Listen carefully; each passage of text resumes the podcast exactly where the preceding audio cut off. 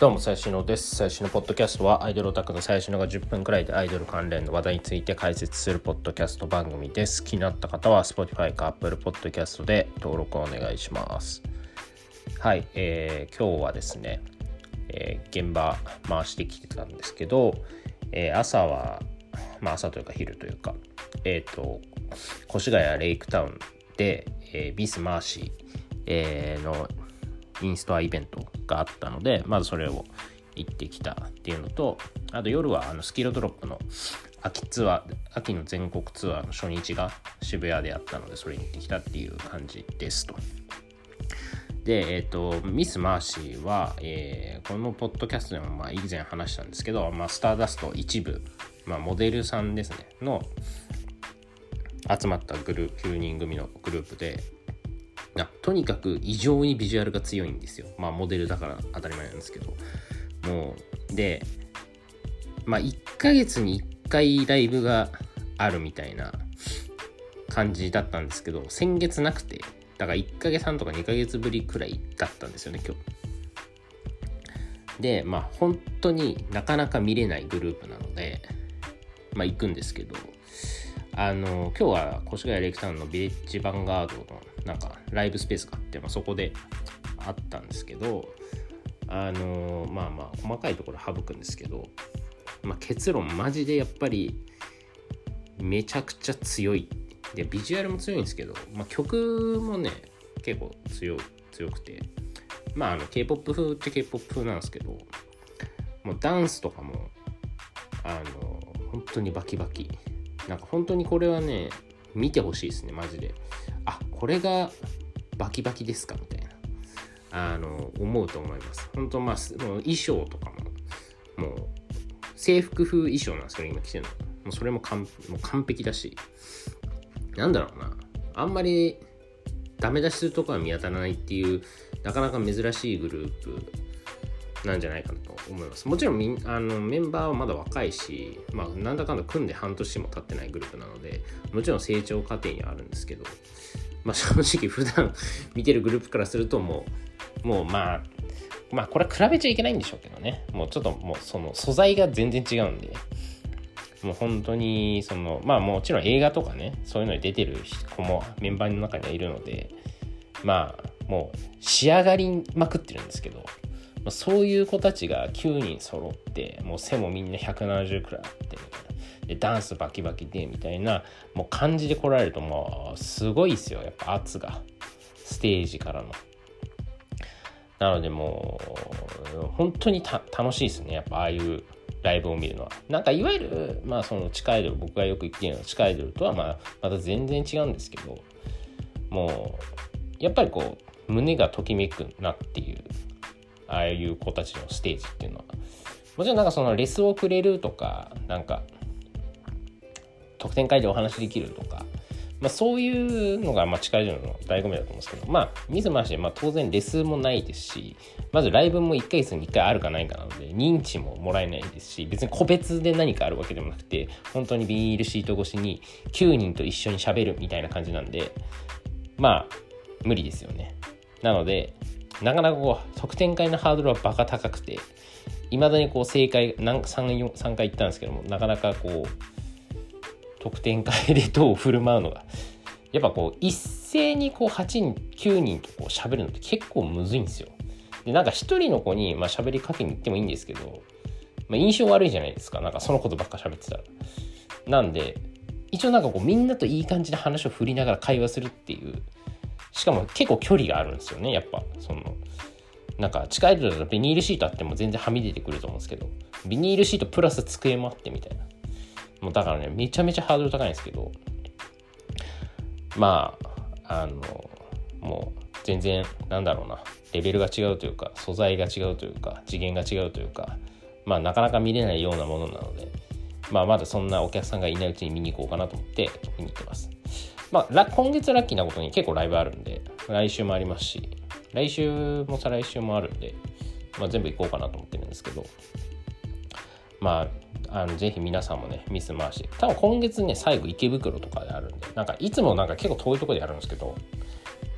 最後池袋なんであの見れ見れる方は多分見た方がいいと思いますし、まあ、なんだろうななんかまあこういうことを言うとなんかすげえなんか厄介オタクみたいですけどまあなんかアイドルの人にも見てほしいなって今日見ながら思いましたね。なんかやっぱこういうレベルのものを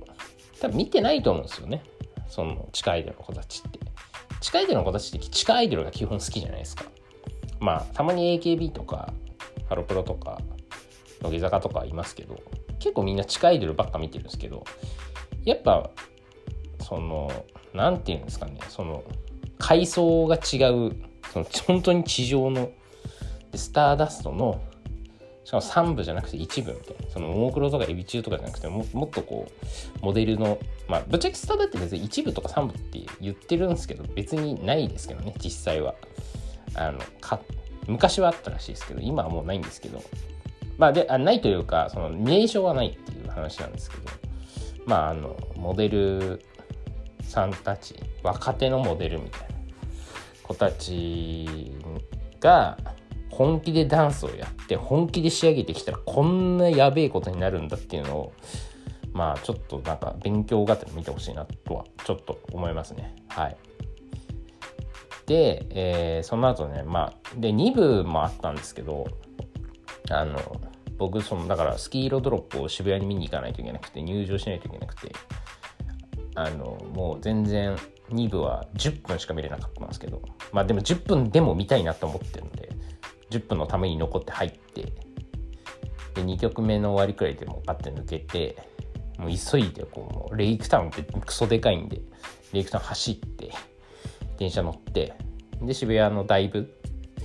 あの初めて行ったんですけどあのクロール？渋谷クロールとかの近く結構遠いんですよね駅から。行って、まあ、スキーローのライブですと、まあ、最近スキーローねちょこちょこ行かしてもらってるんですけど、まあ、今日はあのこの秋ツアーが結構全国何か所かであるんで、まあ、それの開幕東京初日っていう感じだったんですけど、まあ、客めちゃめちゃ入ってましたねやっぱ。まあ、でえあの入ってたけど、まあ、完売してたんでスキーロ本当に最近やっぱ人気が出てきてるっぽいなっていう感じはすごい受けますと。でスキーロドロップは何人組だっけ？6?7? まあそれくらいのグループなんですけどあのまあ結構昔からやってるんですよねでそのスキーロドロップ1期とスキーロドロップ2期あの1期生2期生じゃなくてそのフェーズがあってメンバーがガラッて変わってるんですよまあ残ってるメンバーもいるんですけど1回第1章が終了して第2章今第2章なんですけどでまあ僕もなんかハープスターとかと昔対バンしてたりしたんで、まあ、たまにこう対バンで見ることはあったんですけど、まあ、その時は別にまあうーんみたいな感じで見ててまあなんか最近ここ数ヶ月なんか急に熱が上がってきたりとか良さが分かってくるとすごいハマってきたんですけどまあで今日見たんですよライブ。でもうまあミス回しもすごかったんですけどスキーロもめちゃめちゃやっぱすごいっすね。なんか本当に仕上げてきてたなみたいな感じで。もうライブのクオリティが高いですね本当にもちろんねその別になんかメンバーとかがその特別ダンスがめちゃくちゃうまいとか歌がめちゃくちゃうまいとかではないんですけどなんだろうななんかもうグループとしてもうなんか、うん、意識の高さというかなんか意思が統一されてる感がめちゃめちゃ見えるというかまあまあまとま簡単に言えばまとまってるって感じなんですけど本当にいいものを見せてもらったっていうあの感想っすね。あのなんだろうな。なんかまあ結構こう真面目な子たちが多いっていうのとまあみんな仲がいいみたいな感じなんすかね。わかんないけど。まあとにかくこうなんだ全然こう見逃せないとかもずっと俺なんか天川美空ちゃんっていう子が最近好きなんですってるんですけどずっと見てましたね。ガン見。だしまああの曲も本当にいい曲が多くて、まあ、結構その乃木坂とか坂道系の曲が多いんですけどでつい 2, 日前くらいになんかミュージックビデオ公開された曲があって名前ちょっと忘れちゃったんですけどもうねその曲がくっそ名曲なんですよね。でもうここ数日めっちゃ聴いてるんですけどもうその曲から始まってみたいな。でもねスキールはほんと捨て曲がなくてマジでいい曲ばっかりなんであの普通にライブ見てて感動するまあその結構そのなんだろうなもちろん盛り上がる曲もあるんですけど、まあ、ミックス打つ系の曲ではないんですよね。まあ、ちゃんとこう聞き込める曲というかなんて言ったらいいんだろう。まあ、乃木坂ですよ。要は。まあ、乃木坂もなんかいろいろあるけど、いわゆる、まあ、衣装とかもちょっと乃木坂っぽいんで、まあ、ちょっとそっちに寄せてるんですけど、本当に曲がいいので、そこも見どころですかね。はい。まあ、盛り上がれる曲はね、もうめちゃめちゃ盛り上がれるんで、すごい作ジャンしちゃうんですけど、あのそうですねまあでも客層が意外意外とっつったら失礼ですけどまあ若いですかねどっちかっていうとそんなおじさんまあおじさんが好きそうな部類のグループであるんですけどまあちょうどいい客層のバランスなんですかね。なんかそんな感じの印象を受けますと。やっぱりまあその YouTube 彼女たちやってて結構週2回くらい週1回か。で結構その YouTube も番組として普通に面白くて僕も YouTube まあライブを見て YouTube 見てるうちにハマったみたいな。最近やっぱすごい多くてそれが。シュレイヌもそうだし。やっぱ本当にあのアイドル YouTube やるべきだなってすげえ思います。まあ YouTube もそうだしあとまあ俺言ってないですけどやっぱ最近すごい人気の iLife まあ iLife のあの曲 TikTok でめっちゃ流行ってる曲あるじゃないですか。まああれとかあとまあねフルーツジッパーは言わずもがなですけどやっぱまあその YouTube とか TikTok から客来るなみたいな。のをめっちゃ最近思う、まあ、自分自身がそうなんで。でその YouTube とかって多分やるの結構大変なんですよ。それ番組作ってみたいなあれも多分相当金かけて作ってて。あの、まあ、相当ってほどでもないだろうけど、まあ、それなりに金つけ使ってて。やっぱ番組ディレクターとか企画の人とかカメラマンとか音声さんとかメイクさんとかいろいろつけないといけないんで。で毎週定期的にポストしないといけないんで。結構手間もかかるし。でそっから結構その費用対効果見えづらいと思うんですよ。それを見てきたかどうかって分かんないじゃないですか。なんですけど確実にやった方がいいなって思います。やっぱアイドルとかって、まあ、たくさん通えば通うほど好きになりがちじゃないですか。もうこれは本当にシンプルに単純接触効果なんですけど会えば会うほど好きになるんだと思うんですよ。ででもまあまあそんな暇じゃないから、まあ、行けない日とかあるじゃないですか。でそういった時にやっぱ YouTube って皆さんすごい見ると思うんですけど YouTube で見ると、まあ、その子のキャラクターとかもわかるしグループの雰囲気もわかるし、まあ、グループの雰囲気がわかるっていうのは結構いいかなとは思いますね。やっぱまあ比べると悪いですけどやっぱフリークのライブとかってグループの雰囲気は分かんないじゃないですか。基本もライブ曲だけやって MC も特になくみたいな。俺 MC が俺結構大事だってずっと言ってるんですけどアイドルの。なんで大事かっていうとやっぱそのグループの雰囲気が伝わらないとなんか好きになるきっかけって結構ライブがめちゃめちゃいいとかあればまあ別に大丈夫だと思うんですけどなんかめちゃめちゃいいじゃない場合その好きになる要素って多分いくつかあると思うんですけど、まあ、その個人の子が好きだとかもあるんですけどやっぱそのグループの雰囲気が分かんないとなんか結構好きになりづらいみたいなところあるなって最近思ってて。やっぱそういうのを使うのにそういう YouTube とかはやっぱもうシュレイヌのスキー色も本当に YouTube がめっちゃおもろいなと思うんであの本当はやるべき だなと思います。まあ、TikTok は、まあ、グループの雰囲気というか、まあ、本当に曲があの認知がガッて上がるからまあでもあれはやっぱりこう賭けの要素がでかいというか何がヒットするかなんて分かんないんでぶっちゃけあの曲ねその TikTok 何入るか分かんないんで、まあ、正直やっぱもちろんそのなんか TikTok でこういうことやると流行るっていうのはあるんでしょうけど、まあ、なかなかこう人為的にやるのは結構むずいだろうなみたいな、まあ、それこそねフルーツジッパーとかあの遊びシステムなんでインフルエンサーたくさんいますしやっぱその辺のネットワークとかあのなんだろう。知識とかノウハウは溜まってると思うんで、まあ、やっぱそういうそういうところはまあ強いとは思いますけどなかなかね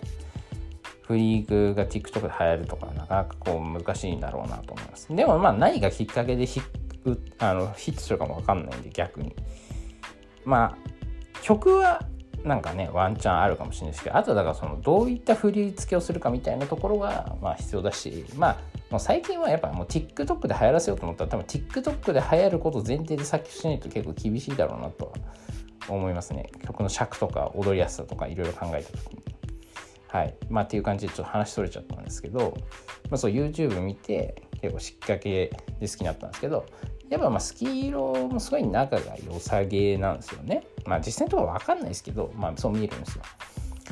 であのー、もちろんメンバーもみんな一人一人多分頑張ってるなっていうのはまあだからそのねライブ見てて何回何回か見てたらどんどん上手くなっていったりとかこうダンスとかステージングがすごいこう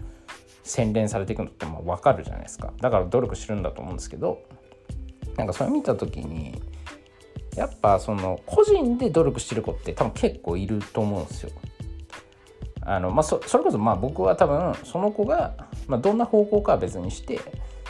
まあ一応 なんか前提としては、まあ、頑張ってる子を応援するじゃないですか、まあ、頑張ってる子を応援するっていうのがすごい安っぽいんですけど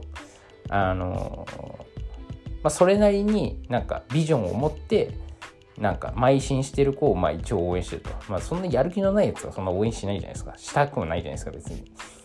まあ面白いやつだったらするんですけど。まあだからそれこそ俺がまあ後藤祭りもグラビアとか頑張ってるし